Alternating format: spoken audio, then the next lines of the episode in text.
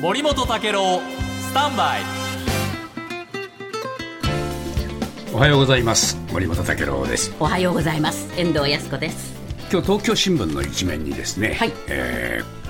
国連の人権理事会が日本にやってくるという話が載っています、はい。これ何かというとですね、はい。あのジャニーズ事務所のジャニー喜多川前社長によるはい。性のお加害問題、えええーこれで国連の人権理事会のですねビジネスと人権作業部っていうところがあるそうですが、そこの部会の人たちが、えー今月の下旬に日本にやってくるって言うんですよ、えそしてですね被害を訴える当事者への聞き取り調査に乗り出すことになった。あら。ええ。で各国の人権侵害を取り上げて改善をな促すこの人権理事会、はい。そこの専門家が実態把握に乗り出してくるということになりまして、国際的な問題になってきたということですね。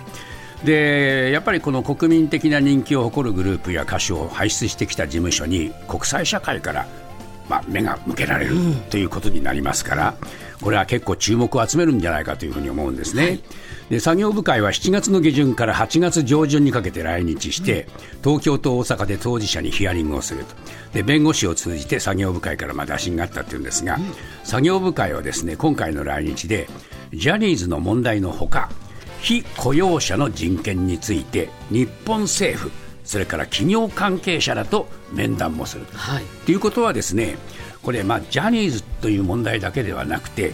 えー国連の人権理事会が日本という国のこの人権問題はどうなってるんだということを基本的にこの調べるということになります。はいで調査結果を踏まえて日本に対する勧告を含む報告書が来年の6月からの人権理事会で提出されるということになります。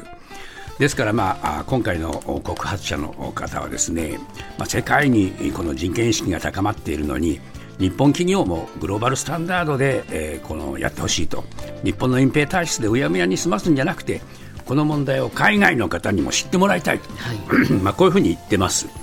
ですから、まあ、こういうことがこれから先ですね、えー世界の、このレベルで語られるということになってきます。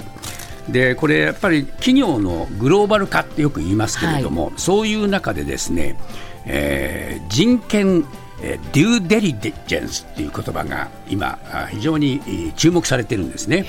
えーデューデリ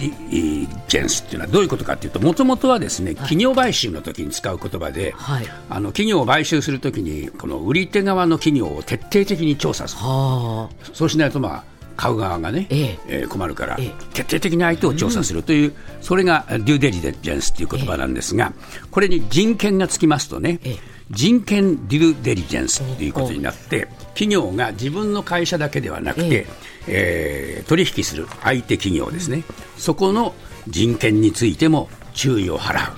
え。ーそういう義務もあるし、努力も必要と、まあ、こういう考え方なんです。でそうなると、例えばこのおジャニーズの問題で言えばですね、ジャニーズのタレントをお起用しているのはテレビ局ということになりますよね、はい。はい。ラジオとかテレビとか、はい。でそういうところもそのジャニーズの問題だけではなくて、あそれはジャニーズの問題だろっていうんじゃなくて、自分たちがええ。そういう企業に対してどういうその注意を払うのか、えーどういううそのお努力を払うのかっていうことが問われると、こういうことになってきます。